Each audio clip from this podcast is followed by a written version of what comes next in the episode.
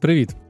З вами Юрій Вахіль, ведучий та автор ідеї подкасту Mind Detox Essays.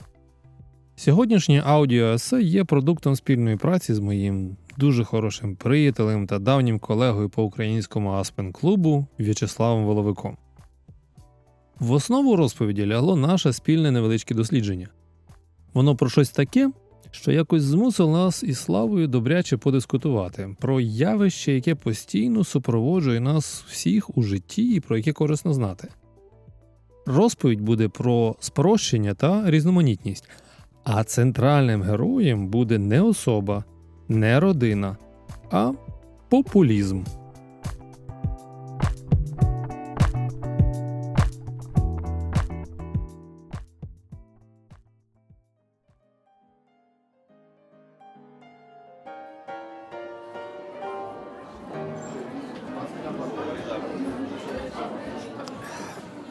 Отже, хлопці, нам з вами пропонують долучитись до нового політичного проекту під назвою як? Як ви сказали, опозиційний блок слуг батьківщини за майбутнє життя ударного ліберального відродження? Ох, накрутили. А лозунги які? Створення економічного дива протягом року за рахунок посаджених наступною весною корупціонерів та вигнаних з країн олігархів? Фантастика. Долар по 60 копійок в радянський час? Ух. Безкоштовні газ, електро і теплоенергія, а також проїзд до вузлової станції метро Троєщина. Крутняк. Штучний інтелект замість недолугого депутатського корпусу. Ну, користі буде більше. Електронний уряд замість фізичного на базі генератора випадкових рішень. Точно успіх буде. І що що ще? А, російська рулетка при вирішенні сторонами спорів у судах? Вау! Справедливість восторжествує точно. Ой, ну що я вам скажу? Креативненько, але маю з цим дві проблеми. По-перше, я не можу порушити закон природи, втілений моєю мамою. Вона народила мене безпартійним. А по-друге, по-друге, чи не здається вам, що тут е, задофіга популізму? Може б щось більш прагматичне, реалістичне і таке, що дійсно веде до прогресу. Ну, наприклад, заклик до неухильного виконання заповідей Божих всіма, і в першу чергу самими партійцями. І кожного дня, і без перерви на перекур. А так, в мене враження, що нам знову пропонують якусь дешеву і дрібну рибку, з якої вийде ну така собі юшечка. Знаєте, мудрі люди вже давно пропонують розглядати політичні процеси за аналогією роботи ринку, ну чи того як його, базару. Бо за тією ж аналогією кандидати вже і так продаються нам так само, як мило, майонез чи туалетний папір. Я розумію, що в кожного товару, як і в кандидата, є своє вузько спеціалізоване призначення. Але ж голоси віддають не тим, хто здатний змінити і зробити, хто має дуже чіткий та реалістичний план. Голоси віддають якимось політичним і телемаркетологам, що пропонують примітивні виходи складних ситуацій без чіткого уявлення, як саме можна їх досягти. І всі їхні програми відрізняються хіба що чим? Ну, типом, кольором та розміром шрифтів. Але вони всі обіцяють все і одразу з міріадами пустопорожніх слів, за якими навіть за допомогою мікроскопа не знайдеш шляхів досягнення тих самих програмних обіцянок. Величні колись слова батьківщина, свобода, братство, прогрес, лібералізм вже давно викликають, не знаю, як у вас, а у мене такий, знаєте, неприємний присмак пережованої банкноти номіналом у 100 доларів. Ви ж самі прекрасно знаєте, що політичний популізм в Україні це політика і лозунги, що ґрунтуються на пропаганді простих і навіть найпростіших задач, які таких же простих рішень не мають. Це майже як у Булгаківського Шарикова, все взять і поділіть. А потім що? Ну йому добре зрозуміло. У нього життя склалося з потворного діятеля, він знову став гарним песиком, а нам з вами що робити? Вже і так забагато тих, хто виступає на захист якогось народу проти чийогось естеблішменту. Підігривають ненависть до циган, євреїв, емігрантів, китайців, холдингів, соросят, ну і далі по списку. Фактично, знаєте, заперечується складність і багатогранність життя його різноманітність, непередбачуваність, можливість розвитку, шанс для іншого погляду, чиєсь право на іншу думку, на іншу культуру, на іншу віру, мову, книгу. Але це все ж дорога в нікуди. Бо тими благими намірами популістів про спрощення і полегшення вимущена дорога в пекло розчарування і занепаду до суспільства фашизму, мілітаризму і тоталітаризму. Хочете приклад? А нати вам Венесуелу, Совок, Рашку, Третій Райх. Це все тупикові еволюційні відгалуження, хайвеї нікуди. Ну, добре. Добре, ну все, переконали. Добре, давайте нарешті я пригальмую з політикою хай і Греції. Спробую на пальцях пояснити своє трохи примітивне розуміння спрощеності, складності та різноманітності. У цій історії буде трішки від людської еволюції, законів природи, які не обдуриш і Богданом на Теслі не об'їдеш.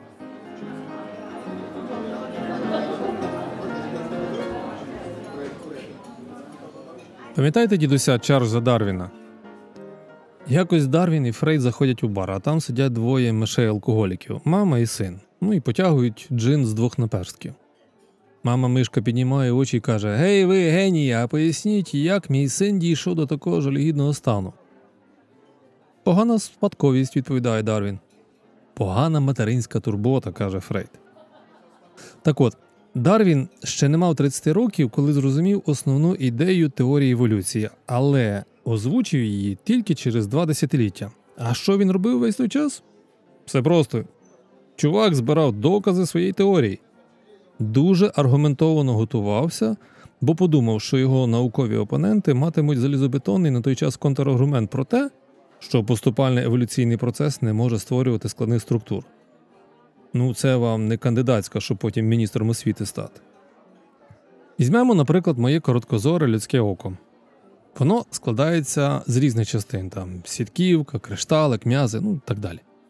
І всі вони повинні взаємодіяти між собою, щоб я міг вас тут зараз бачити. От візьміть от хто-небудь, засидіть мені просто в луку, пошкодьте одну його частину, і я можу перестати вас тимчасово бачити. Чи можу, якщо постараєтесь, навіть назавжди осліпнути. Моє око функціонує лише в тому випадку, якщо всі його частини працездатні, мають правильний розмір і форму для того, щоб взаємодіяти одна з одною. Якщо Дарвін мав рацію, то моє око могло еволюціонувати з простої, чутливої до світла ділянки тканини в істоти, яка нагадує сьогоднішнього плаского хробачка. Природній відбір зміг перетворити цю ділянку на пристрій, який вже потім був здатний виявити, звідки світло падає. А потім з'явилася додаткова функція, що поліпшила зір, краще адаптувала організм до навколишнього середовища. І кожна нова складніша форма чи функція ока була краще адаптованою. Задля чого? Задля того, щоб її господар вижив. Ну тобто забезпечувала перевагу новішої моделі над старішими і менш просунутими. Вчені все ще сперечаються, як і чому відбувається ускладнення біологічних структур. Одні стверджують, що життя має природню тенденцію ускладнюватись з плином часу. Інші вважають, що в міру виникнення різноманітних випадкових мутацій ускладнення просто виникає як побічний ефект, навіть без природнього відбору, який допомагає такому складненню в подальшому закріпитись. І що все це результати мільйонів років роботи дуже тонкого налаштування через природній відбір, ну, такий процес, який вчений на ім'я Річард Докінс охрестив сліпим годинниковим майстром. Уявляєте собі, скільки спроб такий майстер має зробити, щоб зібрати докупи досконалий механізм людського турбійону, ну такого як ви чи я.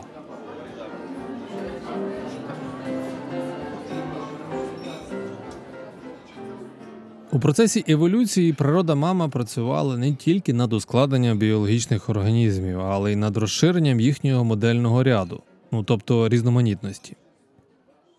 І ви, хлопці, ну можете мені вірити, можете ні, але ми є тому найкращим прикладом, бо саме наші предки кроманьйонці колись перемогли неандертальців десь ну, 30-60 тисяч років тому.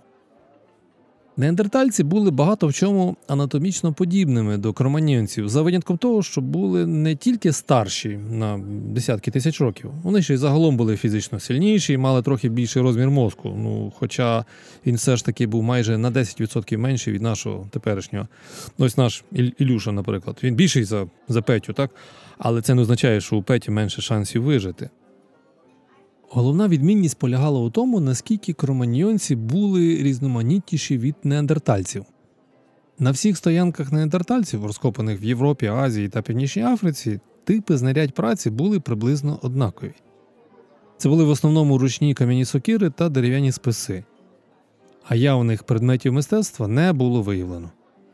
На противагу їм місцях проживання кроманьйонців знайдені артефакти характеризувалися як різноманітністю, так і унікальністю. Окрім кам'яних знарядь праці, були також предмети з кісток та рогів. А ще кроманьйонці виготовляли такі складні на той час пристрої, як луки, стріли та мотузяні сітки. Вони постійно робили інновації та адаптувались до навколишнього середовища. Неандертальці не були в змозі, ну або, можливо, просто не бажали цього робити. Вони залишались однаковими, стабільними як у часі, так і просторі. Напевно, вони були самими першими консерваторами. Хочете вірте, хочете ні, але я сам деколи себе таким почуваю. Подібних прикладів багато в історії екології довкілля та еволюційної біології. Для адаптації та виживання необхідне різноманіття, а точніше, біорізноманіття. Є не одне підтвердження цьому навіть у більш недавній історії людства. Наприклад, голод в Ірландії середини 19 століття. Він був спричинений надмірною спеціалізацією на картоплі як основному продукті харчування місцевого населення. Картопля прекрасно росла в ірландському ґрунті, і фермери зосереджувались на ній як на основній харчовій культурі, успіх якої спричинив свого часу навіть демографічний вибух. Але несподівано з'явилася хижа хвороба під назвою фітофтороз і геть винищила картоплю у 1845-46 роках, спричинивши цим як голод, так і численну еміграцію. Якби фермери не зациклювались на цій сільгосп-монокультурі, а збалансували свої посадки з іншими, вони напевно забезпечили б достатнє біорізноманіття і уникнули тотального голоду. Ну, не дарма ж існує народна приказка не клади всі яйця в один кошик. Біологічні вбивці, які і нині нас переслідують, є небезпечні не через свою силу, а через свою різноманітність, необхідну їм для виживання, а ще також через відсутність у нас, у людей, необхідного різноманіття для боротьби з ними. Інший приклад хвороби на цей раз онкологічної. Рак робить небезпечним його ступінь варіативності та пристосованості. Ракові клітини здатні швидко адаптуватися до різних середовищ, і рак стає небезпечним, коли наша імунна система вже не в змозі реагувати різноманітно для виявлення та ефективного поглинання ракових клітин, що поширюються в тілі. Хіміотерапія, на жаль, не завжди допомагає. Ракові клітини мають необхідного різноманіття більше, ніж потужні хімічні отрути та променеві методи лікування, які використовуються для їх знищення. На початку, звичайно, ці методи лікування можуть ефективно вбивати багато ракових клітин, одночасно, до речі, і здоровими. Однак з часом виникають варіації клітин стійких до такого лікування, і це призводить до повторення симптомів раку. Ну а що лікарі? Ну а лікарі у відповідь на це починають застосовувати сильніші та смертельніші хімічні речовини, доки не досягається точка неповернення, коли вже терапія сама стає загрозою для життя пацієнта і більше вже нічим не може допомогти. Ну, знаєте, це нагадує стрілянину з гаубиці по постійно мутуючих і прутких пацюках, які бігають по коморі. Іншими прикладами невдалої боротьби з різноманіттям і неможливість його подолання, але вже у суспільно-політичній сфері є Радянський Союз та Гітлерівська Німеччина ХХ століття. Про Союз не буду, бо з ним і так все зрозуміло. А от фашизм. Фашизм виріс із позитивного наміру забезпечити стабільність замість економічного та соціального хаосу, створеного Першою світовою війною. Проте нацистські принципи базувались на спробі зменшити расову та культурну різноманітність, а не поглинути її, ну тобто скористатися можливостями прогресу, які вона надає. Нацисти розглядали євреїв, історія яких демонструє неабияку здатність до адаптації як перше джерело різноманітності, а значить причину всіх бід великої німецької нації, і переселяли цей народ у гетто та концтабори. Ті, кому вдалося врятуватись і утекти, були поглинуті іншими культурами та країнами. Фрейд, наприклад, поїхав до Англії, а Ейнштейн перебрався до США. І завдяки цьому їх ідеї та їхній вплив залишились для блага людства. Створення у подальшому держави Ізраїль також стало можливим внаслідок цієї міграції. Остаточне рішення єврейського питання Гітлером у формі таборів смерті було останньою отчайдушною і майже жалюгідною спробою боротьби з різноманітністю. Демократія та тоталітаризм відображають різницю між кроманьйонським та неандертальським суспільними порядками. І у цьому випадку, ми як розуміємо, еволюційна модель також продовжує свою невпинну працю.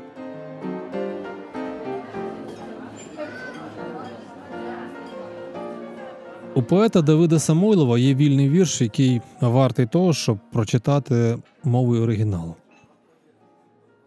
Профессор Уильям Роз Эшби считает мозг негибкой системой.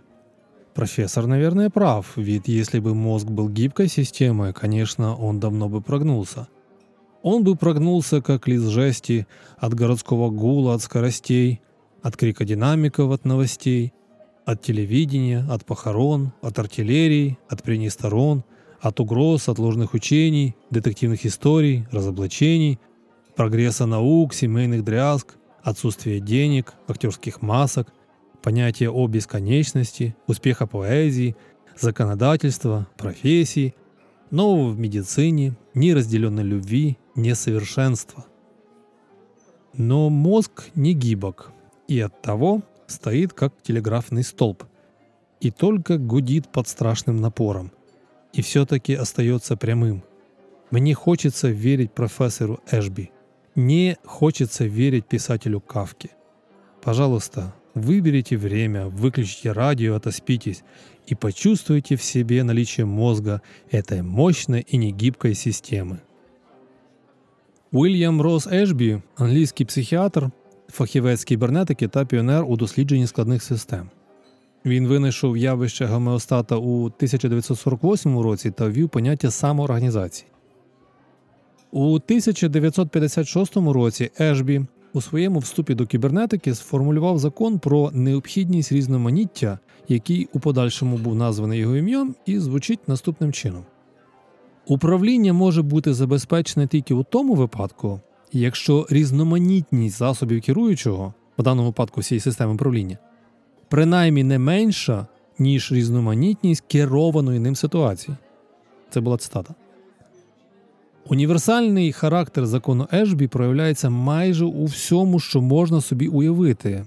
Єдиним винятком, ну можливо, можуть бути самі елементи у вигляді атомів, які просто існують без пояснень. Будь-яка інша річ на землі це завжди якась комбінація елементів, яка служить певній меті та допомагає скласти систему. Давайте спробую пояснити цей закон також на кількох прикладах. Уявіть собі набір інструментів автомобільного механіка. Уявили? Ви бачите безліч причандаля, кожне з яких має своє призначення. Автомеханік ніколи не описав би свою роботу як керування складною системою, але саме цим він і займається на практиці. Він не має всіх інструментів, які можна собі тільки уявити чи знайти в інтернеті, але він має їх все ж достатньо для того, щоб справитись із такою системою, як зламане авто. Інший приклад. Уявімо, що ви вирушаєте в похід по Карпатських горах і хочете, скажімо, наприкінці жовтня піднятися на Говерло. Уявили? Отже, вам потрібне спорядження, і при цьому ви не в стані передбачити, повністю передбачити, якою буде погода. Особливо на горі, особливо в місяці жовтні. Ви також не зможете або просто не матимете бажання тягнути на своєму горбу всі можливі причандаля та одежини, які можуть стати в нагоді в найбільш малоймовірному випадку. Але ви, досвідчений турист, все ж за все забажаєте взяти з собою якусь багатофункціональну універсальну куртку, для прикладу, яка служитиме вам у всіх погодних умовах від сонця до снігу на горі, ну і напевно нагадуватиме капустинку. Можна порівняти вас з автомеханіком. Не ображайтесь. Але тоді як він очікує конкретних проблем з авто, з якими матиме справу у певному місці у себе в гаражі і протягом свого робочого дня, вам потрібна буде універсальна куртка, бо ви не можете бути впевнені у тому, де і коли вона та всі її підкладки, кишені, замочки та капюшони стануть у нагоді. Ви знаєте, що будете тягнути на собі купу речей, а тому ви приділяєте зменшенню ваги вашого рюкзака більше значення, ніж механік своєму ящику з інструментами. І ви, і автомеханік знаєте, що будете стикатися з різноманітністю в системі, тобто авто чи погода в горах. І ви хочете цю різноманітність контролювати. Але автомеханік знаходить своє вирішення проблеми у великій кількості спеціалізованих інструментів у своїй майстерні, тоді як ви маєте підготуватись до різноманітності в сенсі погоди за допомогою однієї універсальної куртки. Закон Ешбі не обмежується лише матеріальними об'єктами. Він пояснює, чому десятки різних музичних інструментів творять магію симфонії, і чому для кожного інструменту є своя партитура. Інструменти звучать на різних нотах, а музиканти грають на нотах різної довжини. Закон Ешбі також пояснює економічну концепцію спеціалізацій. В економіці, де люди можуть обирати собі заняття для того, щоб прогодувати себе і свою сім'ю, виникає ринок різноманітних професій. Хтось може спеціалізуватись на медицині, а хтось на розвагах, виробництві, письменництві чи подкастах, наприклад. Хтось може стати універсальним фахівцем, а хтось заповнити унікальні ніші. У кожному випадку закон Ешбі працює і визначає відповідний набір фахівців для управління певною складною системою. Ну, от зараз, хлопці, у нас за столом представлено мінімум 5 професій. Юристів не рахуємо, бо то не професія, а світогляд.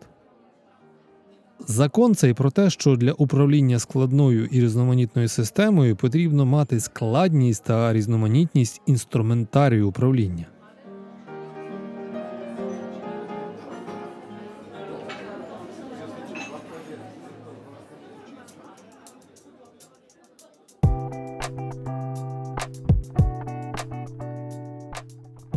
На цьому перша частина аудіо есе про популізм, спрощення та різноманітність закінчується. Продовження у наступному епізоді. Буду вдячний за ваші коментарі, ідеї чи питання. Якщо вам подобається подкаст, прошу підтримати цей проект своїми лайками та поширеннями у соцмережах інформації про нього. До зустрічі!